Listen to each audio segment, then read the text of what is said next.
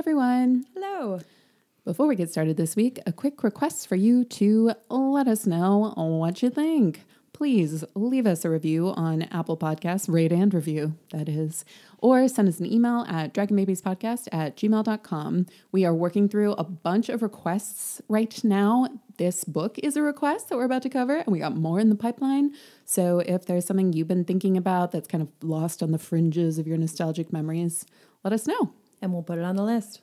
That's right. And now the episode. Yeah.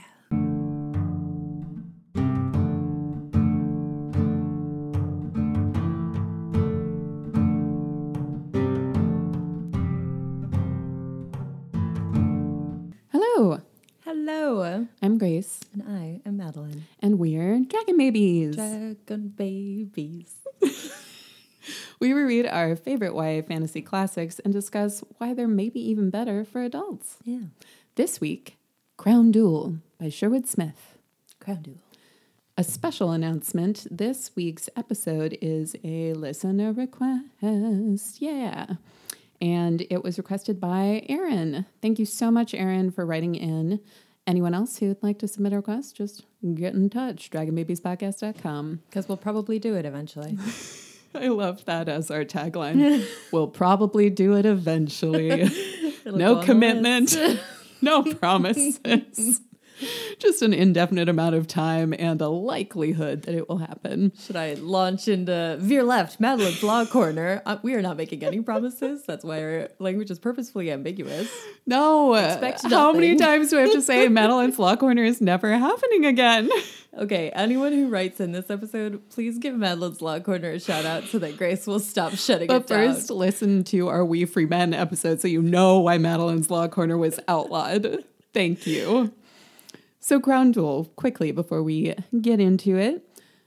Madeline had a familiarity with this book when we were kids. I didn't. And so I feel like I'm in uncharted waters. But I'm usually excited about it. Yeah, usually the opposite way around. But I loved reading it as an adult, having had no prior exposure. So thanks again, Erin, for recommending that we check it out. Yeah, you go, Erin. As usual, we will do a marketing breakdown, just talking about the cover of the book's edition that we had, and also the way that the publishers chose to, describe it. Basically, wondering why the plot summary on the back cover is as bad as it is. That's how this segment usually goes. I haven't looked at this book's yet, so it's just a giant spoiler. Are you kidding? It just says that they won.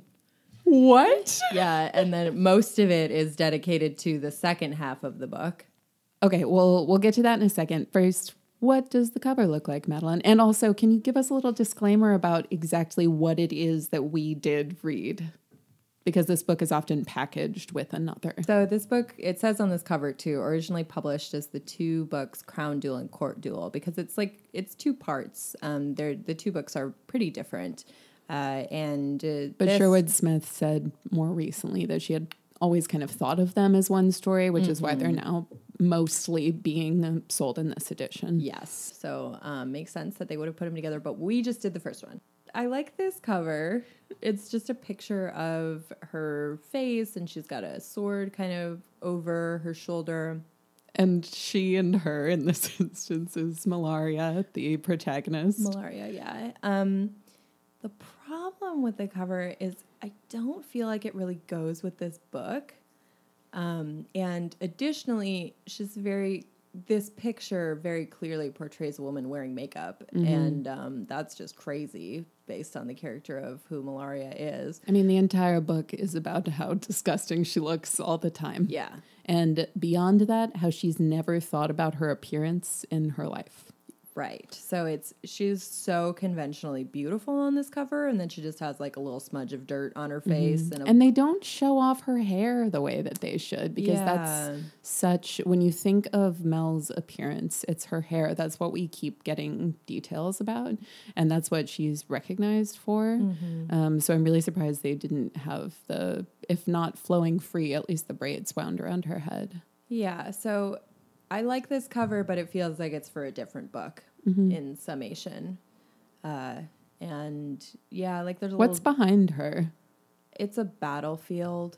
There's like some puddles. It's strange. I feel like this art is a weird choice. And yeah, I'll also it looks like say for a different book. The reason I didn't, I mean, part of the reason I didn't read this, you know, a book that was in our house. The cover looks like not the kind of book I'd want to read. Yeah, it's not an appealing cover. Yeah. There's a lot of browns in the background. It looks pretty dry. And the thing is, it is a book that's almost entirely about battlefields and political intrigue. Mm-hmm. But it's much more interesting than the cover lends itself to be. Mm. Yeah, I don't know. She looks kind of like Alana. That's what I thought looking at it. I was like, oh, it's Alana. Yeah, I do think that this cover capitalizes on Tamora Pierce fans. Yeah, for sure. Definitely. All right, I will now read the back. Battle on and off the field with sword and fan, with might and manners. It begins in a cold and shabby tower room where young Countess Meliara swears to her dying father that she and her brother will defend their people from the growing greed of the king. That promise leads them into a war for which they are ill-prepared, a war that threatens the homes and lives of the very people they are trying to protect. And then, next paragraph, but war is simple to what follows when the bloody fighting is done and when a fragile peace is at hand. So they just spoiled the entire first book. Well, I'll finish. I mean, they basically say there's a happy ending, which is pretty, you can pretty much figure out for... It's a brutal first half of the book. I really thought it could go south. Okay, continue. Although she wants to turn her back on politics and the crown, Meliara is summoned to the royal palace. There, she soon discovers friends and enemies look alike, and intrigue fills the dance halls and the drawing rooms. If she is to survive, Meliara must learn a whole new way of fighting, with wit and words and secret alliances. In war, at least, she knew whom she could trust. Now she Well, this trust. Is about Court Duel. Now she trusts no one. I'm reading the whole back. Okay. Features a never-before-published story by Sherwood Smith. Which we didn't read. There's a blurb from Tamora Pierce. Oh, my gosh. Okay. A realm in trouble, a spirited female hero with magic to surround her, mystery, romance, an enigmatic marquee, court etiquette, and secret messages. This is the stuff of dreams. Tamora Pierce, author of Protector of the Small. So they're absolutely capitalizing on Tamora. They literally have her name on the back of the book. That's super funny. Yeah, I mean, I will say, like, we wanted initially to read both Crown Duel and Court Duel, but as you can tell by the fact that we haven't put out an episode in a month, life's been busy. So I'm busy around here. We do really want to try to get back on our regular schedule of an episode every 2 weeks, and this is first step. And you know, we've got Crown Duel for you, so here we are. So. I also need to say, I realized that I was mispronouncing Meliara's name. I was saying malaria, like Melania. I thought maybe like malaria. Where my brain is these days. But yes, Meliara, I'm sorry. Also, just right now, we're going to take the chance to do our pronunciation disclaimer that we should include in every episode. Yeah. Don't always, but here we are. So, Crown Duel, I'll give everyone who hasn't read the book in a while or who may have never read it a very quick plot synopsis. It's a very fast read. It is a fast read. It's pretty straightforward. There are supposed betrayals, but in the end, it's all really just misunderstandings due to an angry teenager. Because she Meliara hates Shevraeth so much. The Marquis. For really reasons that are hard to understand by the end of the book. She's, I think it's just that she's been prejudiced against rich people. She is and they very so biased poor. Against him. They grew up so poor. Like, even when she meets, like, the wealthy farm people, and they're, like, really confused by her because she keeps being like, this is richer than I've ever had. I'm usually barefoot. Right. I'm a countess, but I wear a horse blanket, so it's because fine. They are desperately poor. Meliara's county, her homeland, Talanth, is a part of a larger kingdom called Ramalna. And the king of Ramalna has been doing a lot of really awful things. He's raised taxes 4 times in the last 10 years. He is also potentially conspiring to break the covenant, which is an agreement that was made between the indigenous magical people of the land and who the humans that came. No, yeah, not human. They're not. And the humans that came to populate that land that was made many years ago and is a governing contract that all beings exist under. And the indigenous creatures, the hill folk, provide fire sticks, which is really the source of light and heat, and just really, really important and necessary, as well as different spells. And it seems in a lot of ways like they've given humans what they need to know to survive in the land. Yeah. We don't know a lot about the history there. So we get a prologue. And yeah, we get a really jam-packed prologue, and then not much more. So it does like the first 7 minutes of Fellowship of the Ring. Yeah. It does leave me wanting to read more of Sherwood Smith's books. I'm really curious about. Do they all take place in this universe? Do you know? Mm-hmm. So I know that Sherwood Smith was interested in creating a world that she was kind of attempting to shape as a more ideal reality than ours in a lot of ways. So it's a fictional land called Sartorias Deles. I might be mispronouncing that. She's been writing about it her whole life. And she wanted to write about humans of different races coming to live in a land where there were these other indigenous beings, and how the two of them came together in a more successful and respectful way than has happened in our own colonial societies. Yeah, because in this book, literally the indigenous people have all the power. Exactly. Yeah. Yeah. Like they had the... colonizers had to make a pact with the indigenous people or they would have been screwed. Yeah, exactly. And she had a quote talking about inventing this world, which said, "The indigenous life forms, appalled by these things that came through and started multiplying and spreading out, carrying their diseases and wars, tried to fix things for the humans. Their history is not all happy. It's very strange, and humans still have many human problems, but in other ways, they are somewhat different from Earth." So kind of just a different version of our own kind of society. Yeah. And she also said that Sartorias Deles is similar to New Zealand. So that's why it's so dang beautiful. So I'm curious to learn more about it. Yeah. I know that she has a few other books about it, as well as a prequel about the Marquis's life. Cool.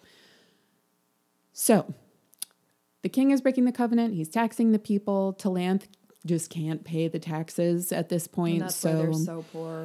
They are being, conquered, I guess is what I should say. I mean, they're already a part of the kingdom, but the king has decided he is going to completely overtake them and lay waste to them, essentially.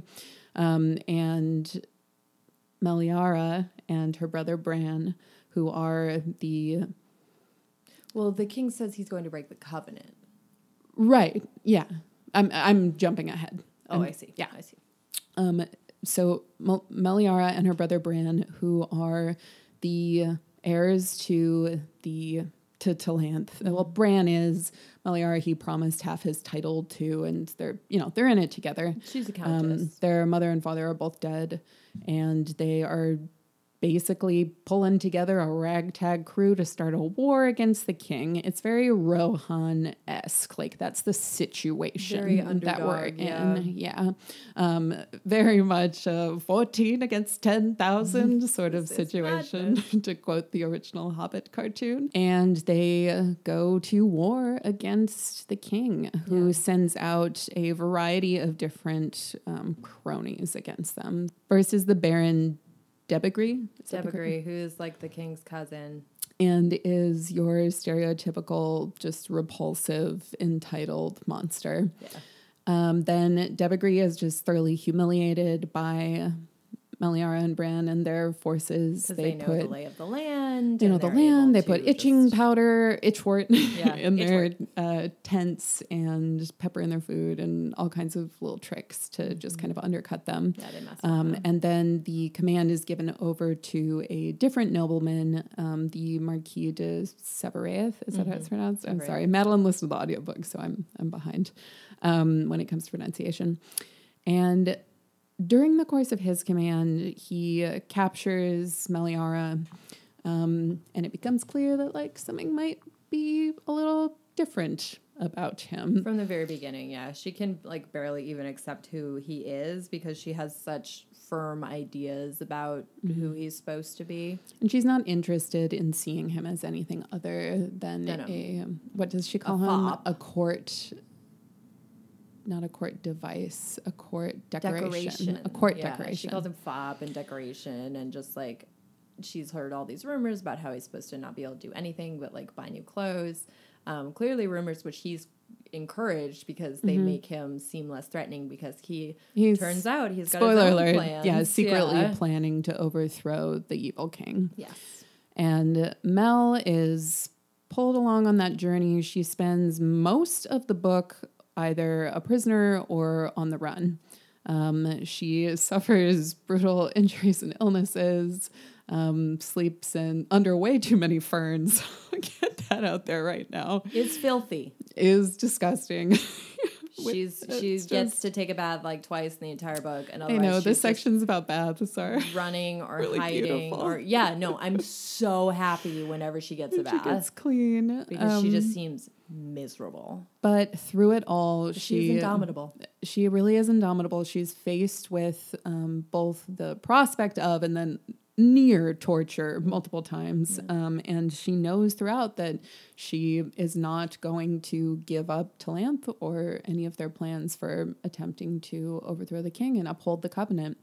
And in the end, she makes it through Shevraeth. I should have written Shevraeth. Shevraeth upholds his promise. He actually was being honest when he said that he was trying to overthrow the king. And Meliara is constantly assuming the absolute worst of him. Anytime anything bad happens, she's like, Shevraeth's fault. The Marquis. It's really funny. Yeah. I mean, and, you know, through it all, she is like living in a world that, you know, she's been a remote part of her whole life, but that she's never actually experienced firsthand.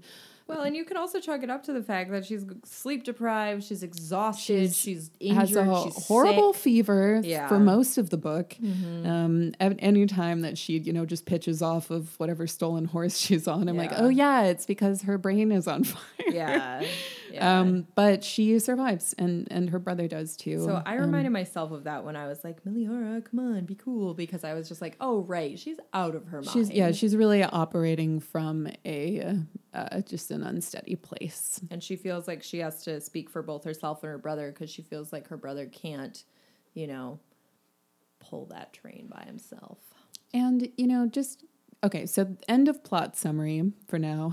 We'll get more into different points here and there, but I want to talk a little bit more about Mel. She is obviously the badass lady of the book. There are a lot of badass ladies in this book. And when I say badass lady, let me clarify for new listeners, we use the badass lady meter to discuss our, you know, outstanding female protagonists that are in the books that we read. We're not trying to qualify that you have to be a badass to be a respectable lady or anything like that. It's just kind of her own little game for how we discuss them. Just a phrase that we use to talk about women who are awesome in any way, shape, or form. Exactly. So Mel is 17 years old. She has spent her life in a very isolated and, you know, in a lot of ways, I don't want to say that it's rudimentary or anything like that, but she didn't learn how to read and write until the year prior, I think they say. She still can't write very well. She's excellent with numbers. She manages their finances for all of Talanth to try to scrape together enough taxes to pay their tyrant. It's just she's not very educated because they have to worry about surviving. It's a Maslow's hierarchy of needs kind of thing. Exactly. Well, and she's also in a lot of ways kind of socially stunted. She reflects a few different times throughout the book that her friend is who is about the same age as her. She goes through her Flowers Day. Is that what it's called? Flower Day. Yeah. When essentially adolescent women become of the age where they're thought that they're able to marry. It's and like I appreciate Sherwood Smith for, not being one of those authors who's like, I'm going by what happened in medieval times. And like the girls are 12 when they get married. Yes. She aged them up a little bit. So they're like 18, I think is what we're meant to presume when they have their flower days. And Mel is thinking to herself, I'm totally not interested in men, but beyond that, I'm not interested in having my flower day. I don't want to do the dance with the adults. I really want to dance with the children. Mm-hmm. And she is, I think she spent so much time thinking about these really grave and traumatic experiences that she's gone through, as well as what she's trying to accomplish for the kingdom, mm-hmm. to think about this kind of... She doesn't have any space or time to think about herself. Yeah, exactly.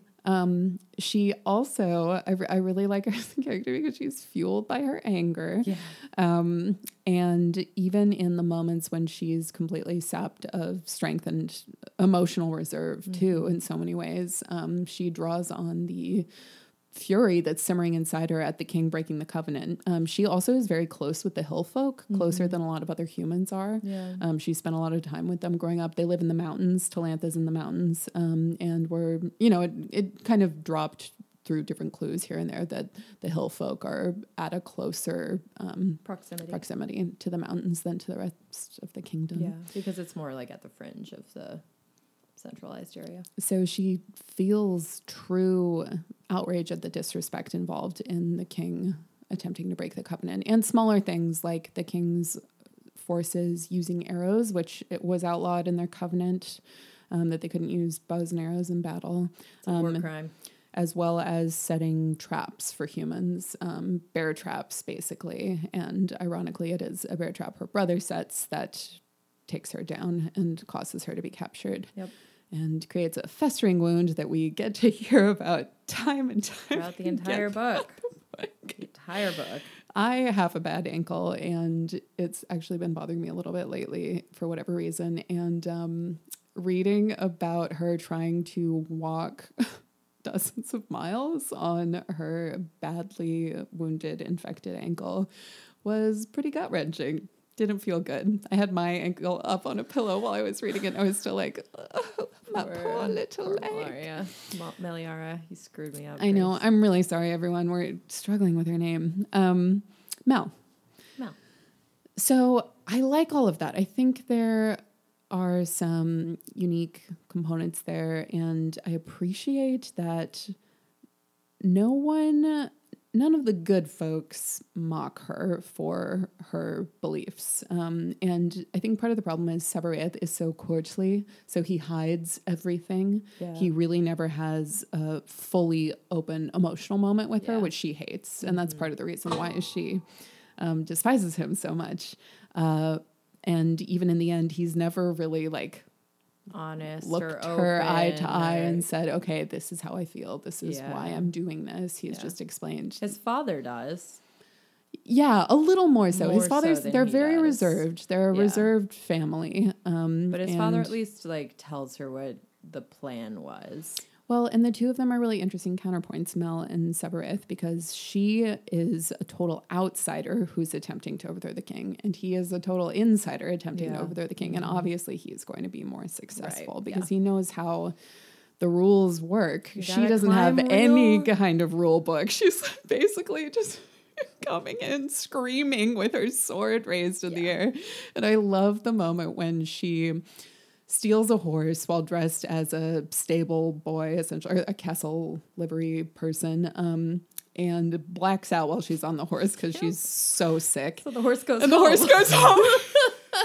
And the next morning, the daughter of the man who owns the horse is like, you're either that missing countess or you're the worst horse thief in the kingdom.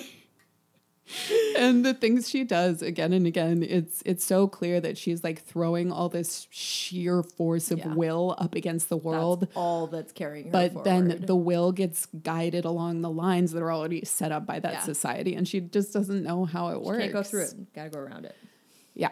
And I love that, you know, she doesn't have huge successful battlefield moments. She's not a stereotypical like knight hero, but it's her ideas for the little ways that they can overthrow the forces and just irritate the hell out of them basically that undercuts them, and her tenacity makes the king so furious that he starts to, you know, not pay as much attention to Shevraeth and allow for his ultimate downfall. So I just talked a really long time, I'm sorry, but what do you like about Mel? Oh, I mean, I was participating in that conversation. I don't have too much to add. Do you remember your childhood perception of her versus today's? From that? Well, I would say that I found her, when I was a child, I had a lot more, like, you know, I was at least somewhat indoctrinated by society. I liked princesses and the more, like, traditional, stereotypical. I was frustrated with her for not, like, dating boys, and I know this makes me sound like such a lame little kid. And they call it tooing in the book. Tooing. Because I was like, oh, but that's what you should do. Or meeting a flirt, right? Because that's what I wanted, I guess. But it's interesting because comparing it with that now, because I was a really like just such an awkward child, teenager, 20-year-old, and it's now I really appreciate her that she's just like a total outsider in all these ways, and that she's doing her own thing, and I just feel completely differently about her now. Before I was like frustrated and kind of pissed at her that she wasn't a traditional heroine when I was a little girl, but now I'm like really, as a full-grown woman and an adult, I'm really happy with just her tenacity and her ability to keep herself going through circumstances that would crush any other human. Absolutely. Really well put. I mean, this book falls under the category of fantasies where you're just watching an impossible amount of brutal occurrences take place in the hero's path, and the hero just doggedly continuing to crawl forward through the mud on their hands and knees. Reminded me a little of Hero and the Crown. That's exactly what I was about to say. Yeah. If you haven't listened to our Hero and the Crown episode, check it out. Read that book. It's amazing. Yeah. And I mean, we never really announce our next book ahead of time, but we're going to cover another Robin McKinley book next. So stay tuned. But which one will it be? Ooh. Ooh. Sounds of intrigue. Absolutely.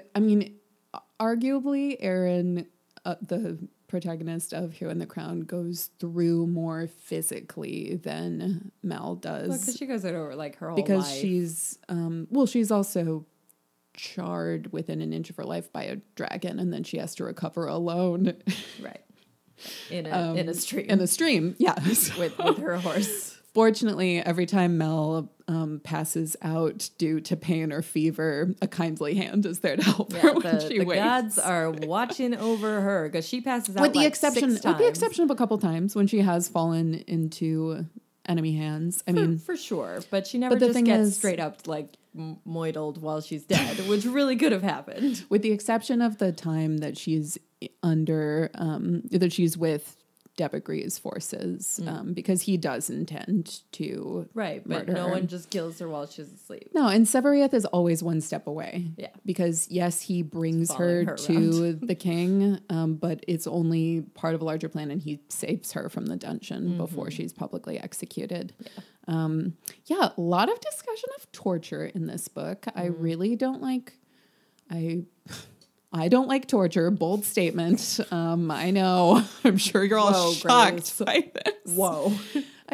Torture is something that's really hard for me to read about in fantasy books because it's happening in our world on a very regular basis in our own country, being perpetrated by our country. And so it's really, really tough for me to read about. This is one of the reasons I stopped watching Game of Thrones. Another hot take. That one's actually a hot take. I did stop watching Game of Thrones like 3 seasons ago because I couldn't take it anymore. And even just the potential torture that almost happens a few times in this book was a little too much for me to stomach. It was actually hard for me, especially because we're reading about a 17-year-old girl. It's really grisly. Yes. And the cruelty that she comes up against is hard. But something I appreciated is that there aren't threats of rape in this book. Yeah, even during times when she's with like the cruelest of the cruel enemies, there's no sexual violence threatened. I appreciated that. I also saw throughout the book that in this society, gender norms are different. It's true. Because women are on the battlefield in many different roles in every army. Yeah, that's very true. I didn't even notice because it just felt so natural. But I know. You're absolutely right. It felt really good. And I've been playing a video game where it's the same sort of thing, so maybe that's why. What video game? It's called Pillars of Eternity. It's a top-down party strategy RPG made in the tradition of Baldur's Gate. Independently made game. The first one was Kickstarter funded. Fantastic game. Everyone go buy it. Check it out.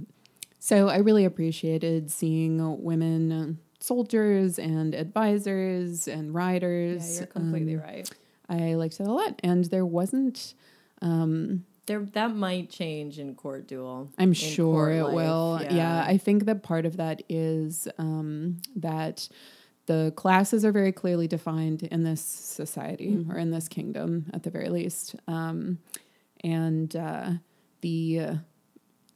warriors and the peasants, the different roles are just like much more intermingled. But also there was this really cool moment when Mel is with Ara, the daughter of the man and woman who own a farm, the one that the horse takes Mel back to. And Ara is talking to Mel and saying, look at my garden. I love thinking about sitting on this balcony and watching my garden as I grow old. And Mel says, are you the heir? And she says, yes, and doesn't try to hide her pride. So there's no question that women can inherit property from their families without having to wed. So that's pretty cool. That also was a remarkable point, I thought. Yeah. Okay, so I feel like we've already covered badass lady meter in a lot of ways. I am going to give Mel her badass lady meter rating. And my rating is a big vat of stew that doesn't just taste like old corn and vegetables, but rather is sweetened with all the freshest herbs from the garden. She just made like a little crab. The hands thing. No, I was picking herbs. Oh, okay. Crabs. Pluck, pluck, pluck. Got it. Okay. And my rating is the bravery and strength that Grace's little brand new kitten just showed when he went behind a box that came out with a massive insect clamped in his mouth. Freaked me out. I left the room for a couple minutes, so when I came back, Madeline was upset and then showed me a video of my kitten eating a mayfly. It was giant. It was so big. Everyone's okay, except the mayfly. The mayfly is not okay. It's definitely... I heard crunching. Crunching and munching. Oh.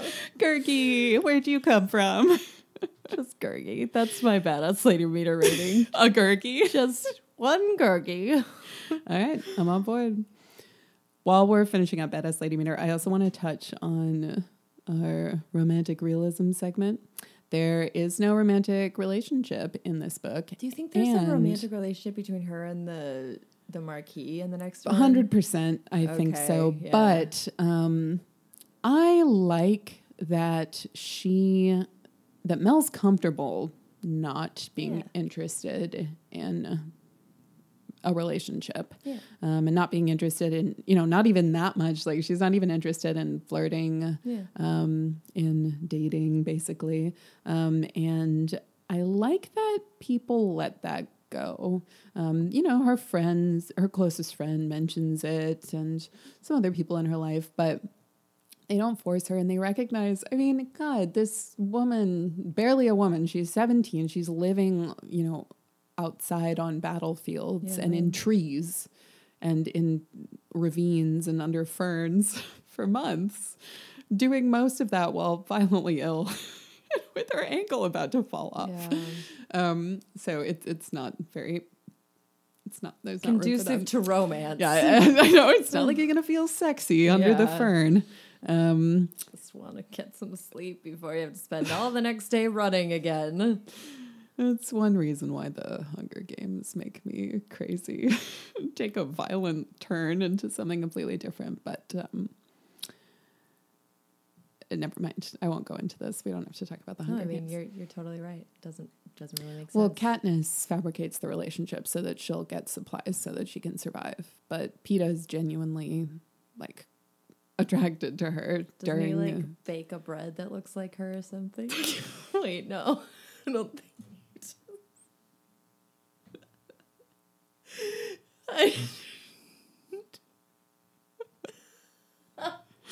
I'm just wishing now that like one of the entire movie adaptations was just like Peeta baking different Katniss shaped bread, like a gingerbread person, like all like all baby,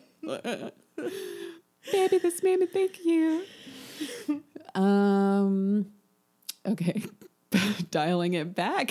Where are we going? I do think that there will be a romance between them, but I like the hinting of, just her not needing a relationship to feel fulfilled. Mm-hmm. And I also love that she doesn't care about what she looks like. There's a passage that says she thinks about her appearance maybe for the first time when she's coming into the kingdom, and she knows she's going to be seen by the entire court. And the only reason she has long hair is because she hasn't cut it since her mother died. Right. It's not a vanity thing. For an emotional reason. Her mother always wanted her to grow it long. And she likes being clean and having, you know, new clothes to wear, as every human does, feeling clean and, you know, warm and like you've been able to practice good hygiene, but she is not invested in looking feminine, which I appreciate as someone who doesn't always like to look feminine. So I was into that too, and I think if I had read it as a kid, that would have really stood out to me, and I would have appreciated it. And also someone who had very long hair when I was young, but did my best to bind it away. Yeah. The tightest really ponytails in all the land. Ponytails. And braids. Yeah. Mom was worried that your hairline was going to recede. Yeah, she thought that my hair would mold too. Oh, yeah, because I'd put it while it was really wet. I mean, it was not healthy. It's funny because I've had short hair for about a year now, and it's definitely the first time since I started, you know, taking care of my own hair. So since I was like 8, 9, that my hair has been able to just be without being pulled back into constraints. And I think it's appreciating it. And it looks great, Grace. Oh, gosh. Thanks. Gosh. She's complimenting me. I don't know what this voice is. You know what it's time Grace for? Grace / Lumpy Space Princess. You know what it's time for. Pretend food. Yeah, yeah. Pretend food. We're like scatting about pretend food. Get that food, bring it in. Gonna drink some tea and eat some stew. I gotta eat some food. New theme song. Please excuse us. For those who are new to the podcast, I don't know why I'm thinking this is one where we're going to get a lot of new listeners, but Grace is aspirational. I had a great pretend food experience with this book. Oh, I'm glad to hear that. Oh, okay. Yeah. I have such a violent inclination to drink tea. Violent. Yes. Violent tea. I'm running through my apartment, smacking things out of the way. Where's the tea? Damn it. Sorry. there's just so much both curative and delicious herb beverage drunken throughout the book. And I've actually stopped drinking coffee, so I've been drinking a lot of tea. And did you appreciate that Mel didn't like, well, she likes the way coffee tasted, but then she was like, now I can't sleep. Yeah. Yeah. Which is my experience too. I've been drinking black tea instead of coffee, and also a lot of different types of tea. And I feel so much more hydrated, so much more relaxed. My hands don't shake. That's a plus, I think. I don't drink any caffeine, so yeah. I haven't for about 10 years. And so. Yeah, they call it steep, which I love. Mm-hmm. Yeah. I mean, every different type of tea that they drink. What's the one that, well, she has willow's bark to deal with her fever, which doesn't taste good, but it makes you feel like you're not aspirin dying anymore. The one that they have again and again is called... I don't remember. I don't know. Okay. Also, Mel's descriptions of the various alcohols that people give to her at different points to help, get some life back in her. Yeah. Because she's basically just like an old dish rag through most of the book. She's so dead. It was an interesting decision on Sherwood Smith's part to incapacitate her so brutally in the first, 30 pages of the book. Yeah. She that's when she gets bear trapped. Yeah. Stumbles into the trap while she's looking at the stars. Oh, it was hard in that moment to not just be like, Mel. Yeah. It's the smoking gun. Not the smoking gun. It's the the gun in the first act. Chekhov's gun. It's the gun in the first act, yeah, because they were talking about dumb traps. Because if somebody throws a gun at you in the first act, then it's gonna go off by the third. And that's all you need to know about theater. And Chekhov. So I really appreciated all the tea talk. I am a big fan of tea. I can only drink herbal teas because I really can't have any caffeine or I just lose my mind. And you find me shaking in a corner in the fetal position. Shouting at cats. So I love peppermint tea. I love chamomile. Rooibos is actually caffeine free, even though it has a lot of great flavor. Some of my favorite teas. This is just Grace time now. Grace's tea corner. But I, was able to ascribe some of those flavors to the things that she was drinking. Yeah, so yeah, absolutely. I was really, really into that. I also, as we've discussed before, I both loathe and appreciate books that have the protagonist in, food-strapped situations for the majority of the book because you feel their hunger, but then when they get that food, it's so satisfying. Good. And something like the roasted potatoes and clear soup that she gets at the inn just feels like a revelation. And Sherwood Smith respects pretend food. She describes it. She gives it the weight that it is due. She's not at the level of a Brian Jacks or a who's my other favorite?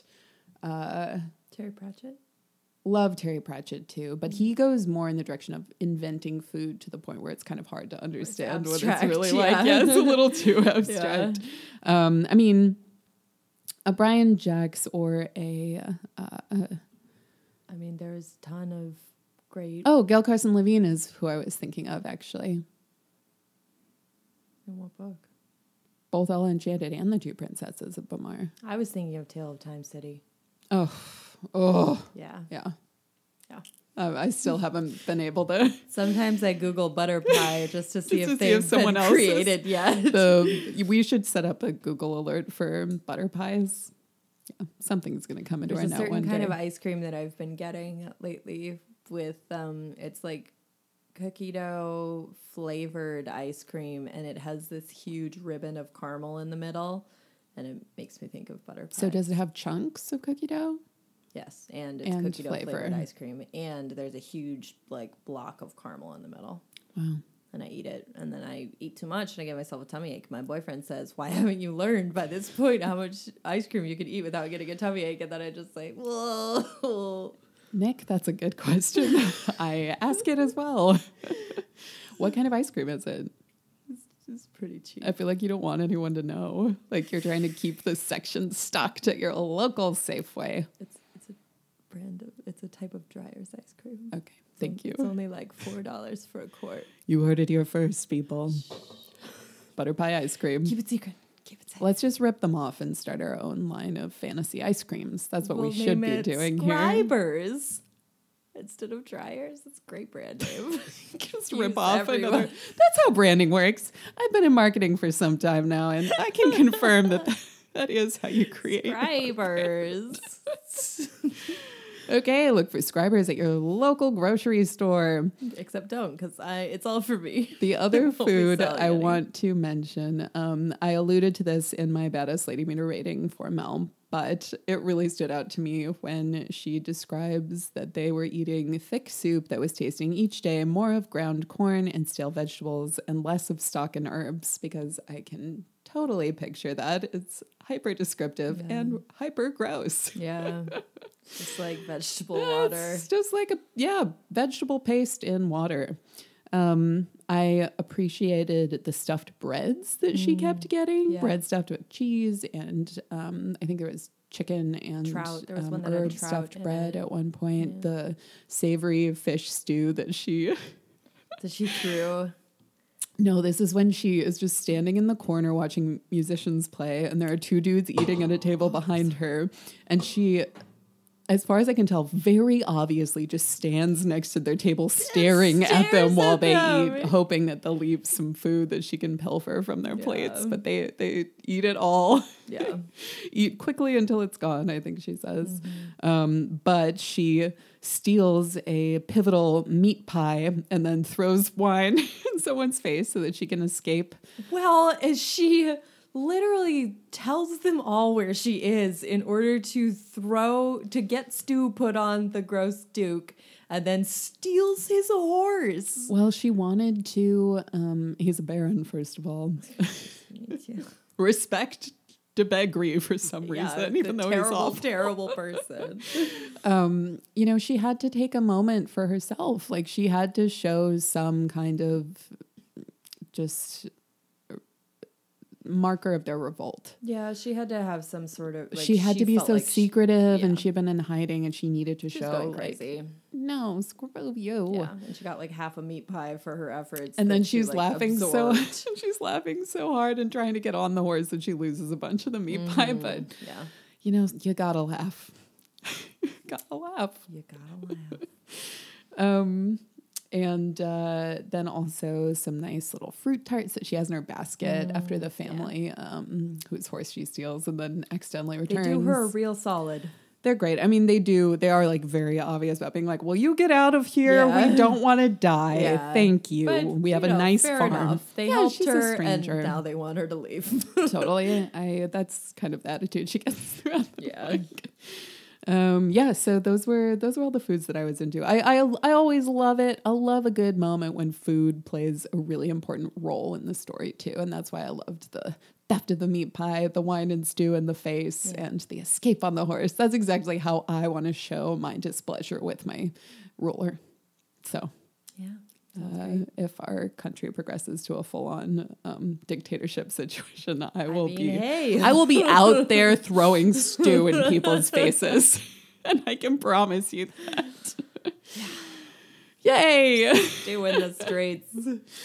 Any other pretend foods of note? I think it's everything. Yeah, the steep. I drank a lot of tea while I was listening to this book, but I always drink a lot of tea, so. Last section I'd like to quickly discuss before we say goodbye to Crown Duel for now.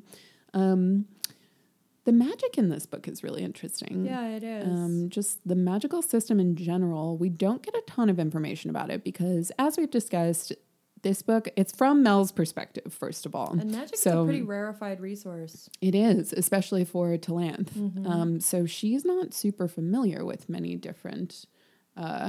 magical tools, I guess, is the best word for the things that people are using, the higher-ups in the armies.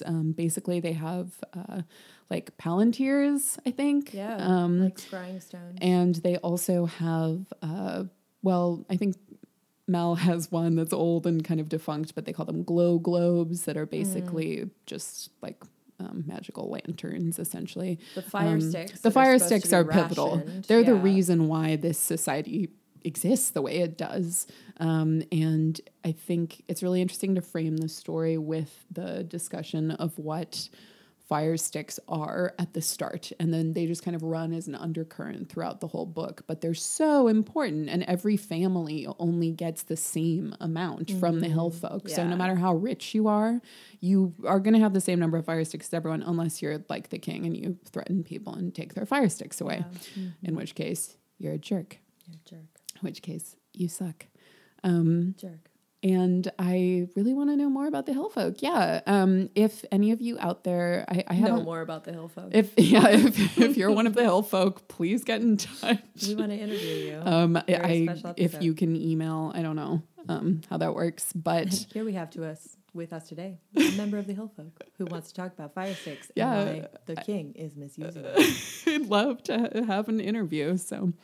Let us know. But any other Sherwood Smith fans, if you know of one book of hers in particular that discusses the magic at length, I'd love to check that out. Yeah. I'm probably also just still on a Tempests and Slaughter high from getting to learn so much about how magic within a fantasy universe works. So I was left hungry for more, but I really appreciated what we did learn, and I thought that the system overall was really cool. Mages are mentioned, I think, only once, too. Yeah, it seems like there are not a lot of mages. Mages travel the world. Oh, and give them chocolate, which is one thing I forgot to mention. And Mel's, like, suspicious of it at first, and then is like, oh, it's good. And the prince is like, duh, it's good. It's chocolate. That's what he was thinking, at least.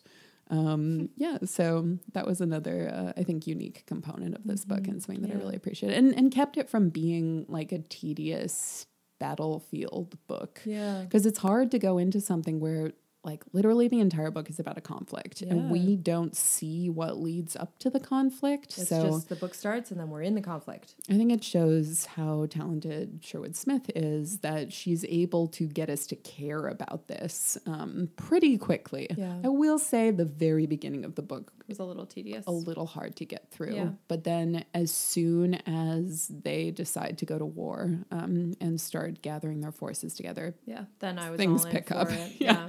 And then they're going at a very fast clip throughout the rest of the book. Mm-hmm. Yeah. So I was really impressed by that, and that was unique. This almost feels like the middle book in a trilogy, where it's all battling. Yeah. Got that sort of Two Towers vibe. Yeah. So I was into it. Yeah. Thanks again, Erin, for requesting this. Yeah, I really enjoyed reading this. I hope we did it justice. Sorry, we're a little goofy this episode, but that's what you get when you come to Dragon Babies, potential goofiness. We will probably cover your request at some point in the future. Thank you. Over and out. So that's everything for Crown Duel by Sherwood Smith. If you have a book you'd like to request, please get in touch. Or if you have anything else you want to tell us at all, we love hearing from you. So you can email us at dragonbabiespodcast@gmail.com.